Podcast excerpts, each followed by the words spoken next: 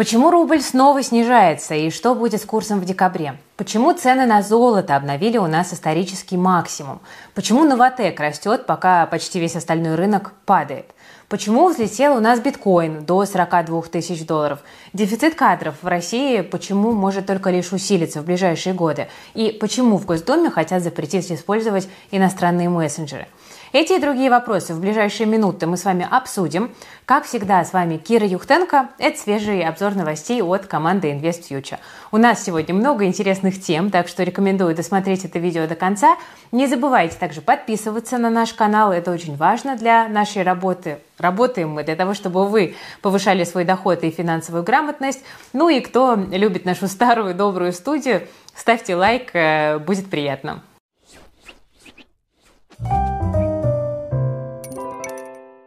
Друзья, предлагаю начать эту неделю с нашей традиционной темы «Как дела у российского рубля?».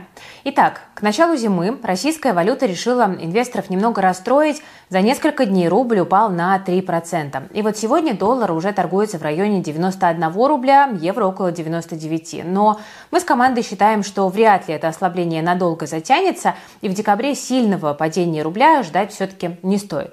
Сейчас расскажу почему. Ну, во-первых, закончился у нас налоговый период, и российская валюта предсказуемо потеряла часть поддержки. Именно в ноябре компании выплачивали много налогов. А вот в декабре, как правило, рублю как раз тяжело становится. Перед праздниками традиционно растет спрос на импорт, ну и на иностранную валюту, и это оказывает давление и на рубль. Во-вторых, платежи за экспорт нефти идут с задержкой. В ноябре бизнес получал деньги еще за октябрьские поставки, когда российская Юрлс стоила по 80 долларов или даже больше. Но в конце октября цена начала снижаться, и вот сегодня бочка Юрлс торговалась в районе 60 долларов. И вот сейчас мы начинаем ощущать вот это снижение нефтяных котировок, которое традиционно на рубль давит. Еще США параллельно пытаются ограничить наш теневой флот с помощью санкций, ну и это также на нефтяных доходах э, сказывается. Но Несмотря на все это, точно рублю не дадут слишком сильно ослабнуть. Жесткая политика ЦБ, требования продажи валютной выручки хорошо российскую валюту поддерживают. Это логично, потому что сейчас властям крепкий рубль на руку. Во-первых, конец года – это самое время заключать госконтракты, платить за них аванс, ну а сильный рубль удешевляет госрасходы, которые к валюте привязаны. Кроме того, э, у нас весной важные события, президентские выборы, и я надеюсь, что все-таки до этого момента как минимум нас от сильных потрясений уберегут. Ну, надеюсь, что и после выборов тоже. Ну и та же цена на нефть, несмотря на нынешнее снижение, все еще остается на комфортном для России уровне. ОПЕК плюс следит, чтобы цены дальше не падали. Поэтому в ближайшие месяцы сильно переживать за рубль точно не стоит, как минимум в ближайшие месяцы. Ну а теперь о том, какой курс рубля э, в декабре ждут эксперты. Э, часто про это спрашивают. Тут можно на самом деле три основных сценария выделить. Промсвязьбанк ставит на 85,90 за доллар, то есть курс будет примерно там же, где и сейчас. А, в Совкомбанке прогнозируют доллар по 83-87, то есть ждут небольшого укрепления. Ну а при этом в Альфа-банке, например, меньше верят в российскую валюту и предполагают, что в декабре доллар может снова до 95 добраться. Кто из них окажется прав, это мы узнаем совсем скоро. Ну а пока давайте двигаться дальше после короткой и полезной паузы. Друзья, мы постоянно ищем инструменты, которые помогут диверсифицировать активы и заработать. Это особенно важно сейчас, пока валюта волатильная, а ставка Центробанка остается высокой. Один из способов диверсификации – добавить в свой портфель краудинвестинг. На краудинвестинговых платформах, таких как brainbox.vc, проверенные эти стартапы собирают деньги на развитие. Именно так привлекали инвестиции многие известные компании, например, Dodo Pizza, Avito, Aviasales и многие другие – Прибыль впечатляет. Например, те, кто инвестировал 100 тысяч рублей в стартап Aviasales, за последние 15 лет смогли заработать около 56 миллионов рублей. Цифры безумные, но все абсолютно законно. Краудинвестинг позволяет приобрести ценные бумаги стартапов до выхода на биржу. Если компания развивается, ее рыночная стоимость растет, то инвесторов ждет высокий доход. Один из проектов, который может показать отличные результаты в ближайшее время – Метранпаш – это работающий проект с реальными клиентами и прибылью. Раунд привлечения инвестиций закончится на следующей неделе, и сейчас вполне реально проинвестировать в этот стартап. По прогнозам аналитиков Brainbox, доходность Метранпажа к следующему году достигнет 200%. Через 5 лет можно получить X10. Все официально. Brainbox.vc состоит в реестре ЦБ. Деятельность платформы регулируется по 259 федеральному закону. На платформе только российские стартапы, так что блокировок и санкций можно не бояться. К тому же каждую компанию проверяют по десятку риск-факторов. После скоринга на платформе публикуется только 5% стартапов. Если вы заинтересовались, то сканируйте QR-код на экране или переходите по ссылке в описании. Регистрируйтесь на сайте brainbox.vc и инвестируйте в потенциального единорога. Ну а в следующем году будем смотреть доходность. Пока рубль снижается, у нас новые рекорды ставит золото. Сегодня желтый металл впервые в истории стоил 2140 долларов. Предыдущий максимум был у нас в пандемийном 2020. Пока на новом уровне не удалось закрепиться, но настрой рынка в целом понятен. Все верят в золото, и сейчас я расскажу, с чем это связано. Смотрите, краткосрочная причина геополитика. Золото покупают во время нестабильности, ну а сейчас возобновились бои на Ближнем Востоке. Перемирие между Израилем и Хамас, как мы видим, продлилось пока не очень долго. При этом долгосрочных причин для роста золота тоже хватает. Прежде всего, рынок считает, что ФРС снизит ставки уже предстоящей весной. Инфляцию в стране немножко замедлили, экономика пока не рухнула, поэтому доходность трежерис снизится, но это главный конкурент золота у нас. Снизится и ценность доллара, что также поддержит котировки драгоценного металла. Но Тут я отмечу, что рынки могут и ошибаться. Да? Там ФРС может не признать победу над инфляцией, да, пока она не будет там, устойчиво снижаться. Ну а в Организации экономического сотрудничества и развития так и вообще ждут снижения ставки только лишь во второй половине следующего года от ФРС. Тем не менее, на золото ставят и Центробанки, мы это видим. За 9 месяцев регуляторы его купили на 14% больше, чем год назад. И пока ЦБ темпы не сбавляют, это дает золоту сильную поддержку. В итоге эксперты, опрошенные американским каналом CNBC, считают, что в 2024 году желтый металл будет стоить свыше 2000 долларов, может поставить очередной рекорд. Некоторые аналитики даже прогнозируют рост до 2500 долларов за унцию. Вот так. Кстати, российским инвесторам, которые решили сейчас золото купить, ослабление рубля поможет, да, вот, которое многие там, ожидают весной и летом следующего года. Если это произойдет, то тогда желтый металл в рублях станет э, еще дороже. Друзья, с 1 января в России на 7,5% проиндексируют страховые пенсии по старости, и таким образом средний размер выплаты на одного пенсионера составит 23 400 рублей по официальным данным. Теперь скажите – вот лично вы можете ли себе представить свою жизнь на такую сумму? Да, скорее всего, хватит на продукты, но вот про путешествия, машину, бытовую технику, там даже элементарные развлечения э, точно можно забыть. И вот что в таком случае делать? На самом деле вариантов немного, то есть либо как-то принять это как данность, либо искать способы дополнительного заработка, чтобы иметь возможность с них, допустим, откладывать. Ну вот, например, на биржах фриланса каждый день появляются сотни простых заданий по написанию текстов, заполнению карточек на маркетплейсах, там, созданию отзывов и так далее. Я понимаю, что новое дело это всегда страшно и тяжело, и вот чтобы не разочароваться на самом старте из-за дешевых заказов, неадекватных клиентов, лучше воспользоваться проверенным пошаговым планом. Поэтому, друзья, записывайтесь на наш практикум по заработку в интернете. Там вас ждет 7 модулей по плавному выходу на фриланс от первого клиента до стабильного заработка. Будем с вами знакомиться с биржами, искать дорогих клиентов за пределами официальных площадок, ну а также изучать лайфхаки по повышению чека. И отдельно разберем вопрос эффективности и все юридические нюансы фриланса, потому что их немало. Если полностью следовать нашей программе обучения, то при должном усердии добиться результата сможет любой желающий. Чтобы наглядно это продемонстрировать, специально для наших учеников мы тут запустили реалити.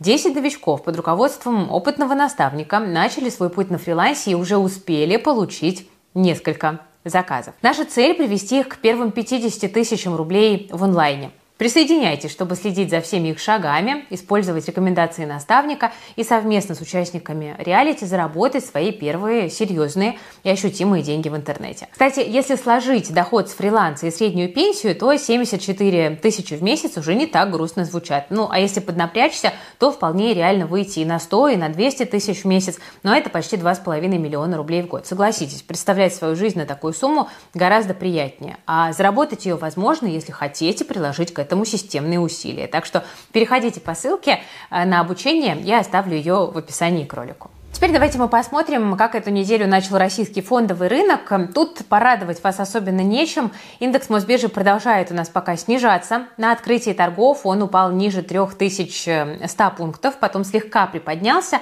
и в боковике завис. К концу дня индекс терял около 0,9%. При этом за месяц снижение уже 3% достигло. Не слишком много, но как бы и не растем пока. Сегодня вниз рынок тянули падающие цены на нефть. На этом фоне в минус ушел весь нефтегазовый сектор. Но немного вырасти удалось только лишь бумагам Новотека. Тут помогли позитивные новости. Сначала стало известно, что несмотря на все санкции, поставки российского СПГ в Европу в ноябре обновили исторический максимум. Об этом сообщил коммерсант, ссылаясь на данные компании Кплер. Из-за э, заторов в Панамском канале экспортеры с коротким транспортным плечом предпочли европейский рынок азиатскому. Основные поставки в Европу идут с завода «Новотек» Ямал СПГ. Оттуда было отгружено 6 партий, которые доставили во Францию. Также 10 партий с завода «Криогаз Высоцк» было отправлено в Бельгию. Кроме того, интерес к бумагам Новотека подогрела новость о регистрации компании «Мурманс СПГ», которая займется строительством завода по производству сжиженного природного газа в Мурманской области. Первую линию начнут возводить в августе следующего года. Этот проект расширит экспортные возможности Новотека, ну а это, само собой, весьма позитивно для компании, особенно в условиях американских санкций против Арктик СПГ-2.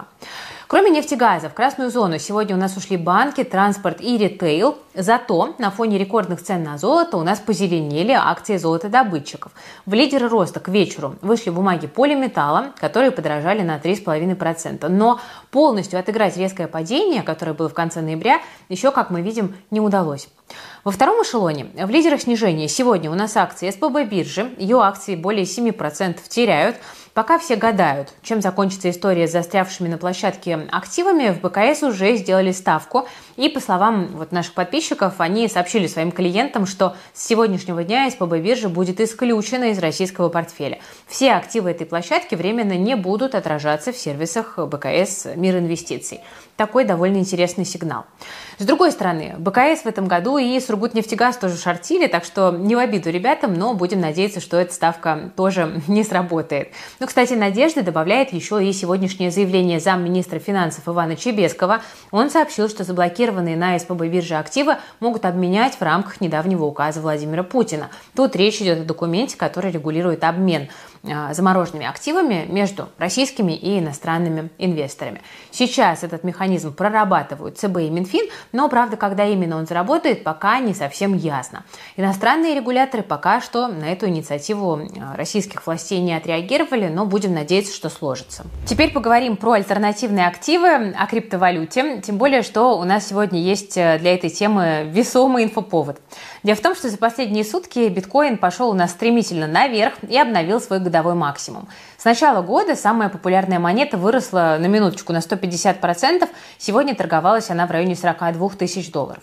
Резкий рост битка предсказуемо вызвал массовую ликвидацию коротких позиций трейдеров на криптобиржах. На этом фоне биткоин вошел в топ-10 крупнейших активов и контрагентов по уровню рыночной капитализации. Она превысила 809 миллиардов долларов. Это больше, чем у таких гигантов, как Hathaway, Tesla и Visa. Но неудивительно, что многие аналитики сходятся во мнении, что на данный момент биткоин является одним из самых высокодоходных активов. Но вот что делать тем, кто только собирается в крипту вложиться? Стоит ли прямо сейчас в этот уходящий поезд запрыгивать или лучше все-таки подождать какого-то следующего падения, при том, что он уже порядочно успел э, вырасти? А кому тема крипты интересна? На эти и другие вопросы о крипторынке отвечают ребята из команды нашего телеграм-канала и в крипто. Они подробно расписали, кому, когда и в каких объемах биткоин стоит покупать.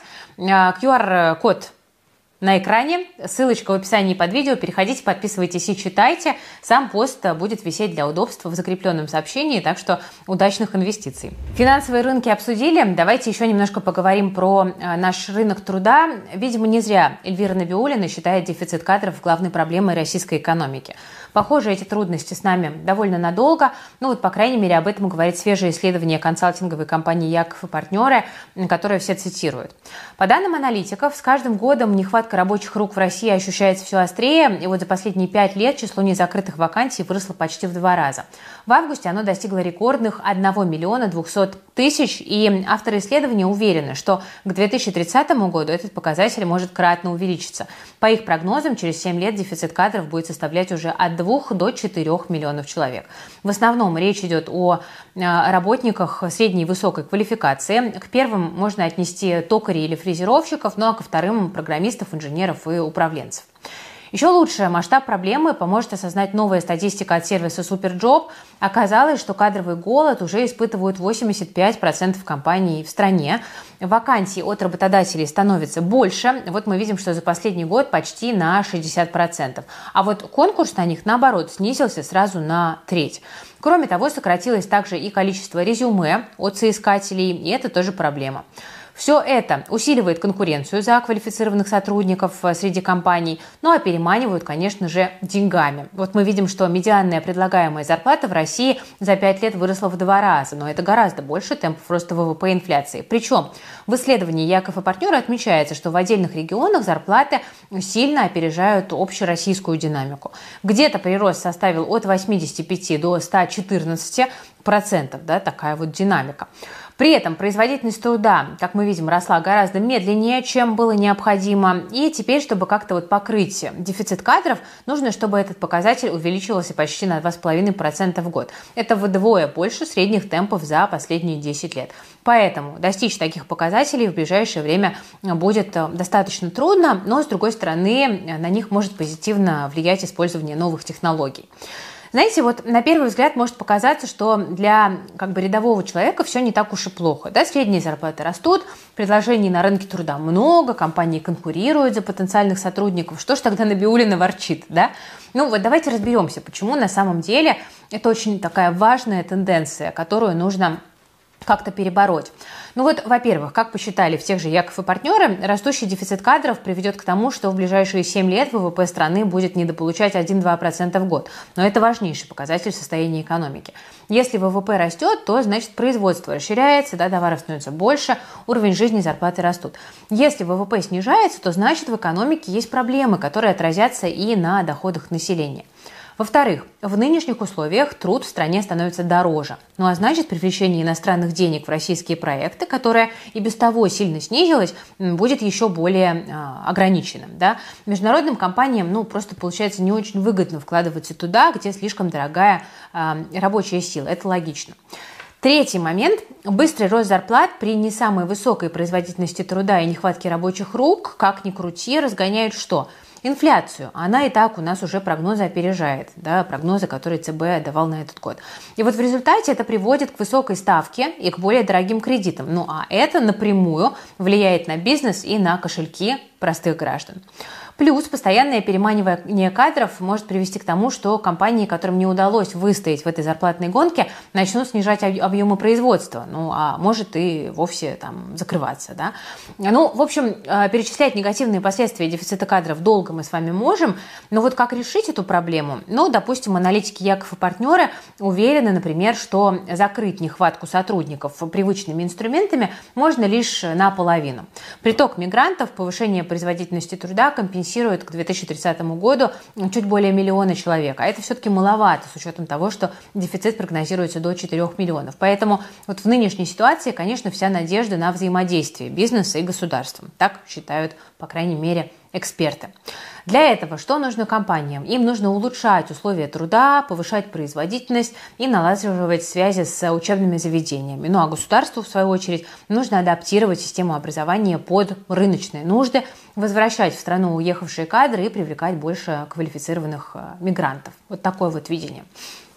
Ну а теперь, друзья, немножко назад хочу вернуться к росту зарплат в России. Вот об этом в последнее время часто говорят и там власти, и Росстат, и частные компании.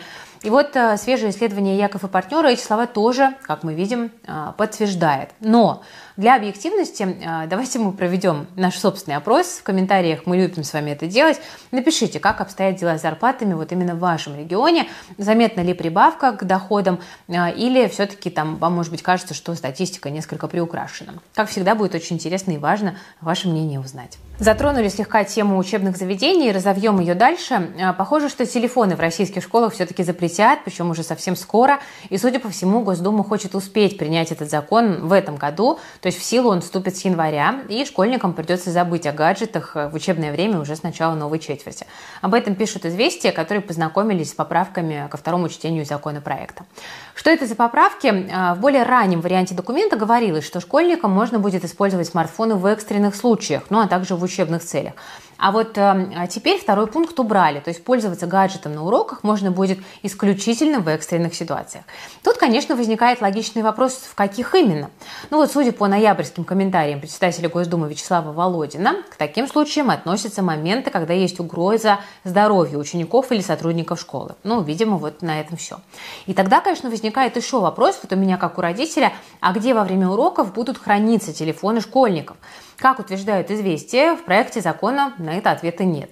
Одна из авторов инициативы, Ольга Казакова, ранее отмечала, что школам самим придется обсуждать этот вопрос с родителями. Ну и к тому же, по ее словам, запрет будет касаться лишь уроков. Но, например, на переменах пользоваться гаджетами будет разрешено. Ну, уже прям представляю очередь из толкающихся школьников перед специальными там какими-нибудь шкафчиками в классе, где лежат их ненаглядные телефоны. Но если складывать их будут в фойе или раздевалках, то ажиотаж там будет похлеще, чем после последнего урока. Причем причем на каждой перемене. Придется школам как-то этот вопрос э, учитывать и регулировать. Ну, кстати, ограничения по использованию гаджетов, похоже, ждут не только школьников, но и тех, кто такие правила вводит, потому что российским чиновникам могут запретить пользоваться иностранными мессенджерами, причем даже в личных целях. Вот такое предложение в аппарат правительства направил член Комитета Госдумы по безопасности Анатолий Выборный. Судя по всему, возможным триггером этой идеи стала недавняя ситуация в парламенте. В Думском комитете по безопасности рассказали, что в начале ноября неизвестные взломали и уничтожили их внутренний телеграм-канал, где публиковалась информация о текущей работе. Ну и, вероятно, по этой причине депутаты так вот этим вопросом и озаботились. Но, кстати, еще в июне Госдума приняла закон, который предусматривает штрафы за чиновников э, за использование зарубежных мессенджеров при предоставлении государственных и муниципальных услуг. Ну, например, для передачи платежных документов и персональных э, данных. Наказание предусмотрено до 700 тысяч рублей на минуточку. Вообще власти, судя по всему, решили всерьез взяться за внутреннюю информационную безопасность. Ну, это, кстати, весьма правильно. Э, не только свою, но вот, например, сегодня в Госдуму внесли целый пакет законопроектов, которые ужесточают наказание за утечки персональных данных. Причем некоторые, похоже, напрямую касаются и бизнеса. Ну, скажем, один из документов вводит штраф в размере до 3% годовой выручки за повторное нарушение. Другой вообще устанавливает за утечки настоящую уголовную ответственность. В частности, это касается тех, кто пытается на этом заработать, либо передает персональные данные граждан за рубеж. Также тюрьма будет грозить в тех случаях, если утечка повлекла за собой вред для жизни и здоровья а, граждан. Такие вот достаточно жесткие меры. Но учитывая, сколько сливов баз данных клиентов происходит в последнее время там, у тех же банков и сотовых операторов, конечно, подобное ужесточение выглядит, наверное, оправданно, но главное, чтобы все это не превратилось в такую какую-то карательную историю, как это, к сожалению, иногда случается, ну и чтобы количество утечек действительно в результате этого снизилось. Возможно, в результате мошенникам станет все-таки сложнее обманывать граждан, используя их персональные данные, ну а значит деньги россиян будут в большей безопасности. По крайней мере, надеюсь, что к этому приведет. Интересно узнать ваше мнение на этот счет. Пишите, что думаете о вышеперечисленных законопроектах, включая запрет на использование телефонов в школах. Ну, тема такая довольно резонансная, так что давайте ее обсудим в комментариях. Друзья, ну а у меня на этом сегодня все. Спасибо, что смотрели. Э, с вами была Кира Юхтенко, команда проекта Invest Future. Лайк, подписка, колокольчик, если вам нравится наша работа. Ссылки все полезные вы найдете в описании к этому видео. Ну а я на этом прощаюсь. Берегите, пожалуйста, себя, своих близких, свои деньги. Всем пока.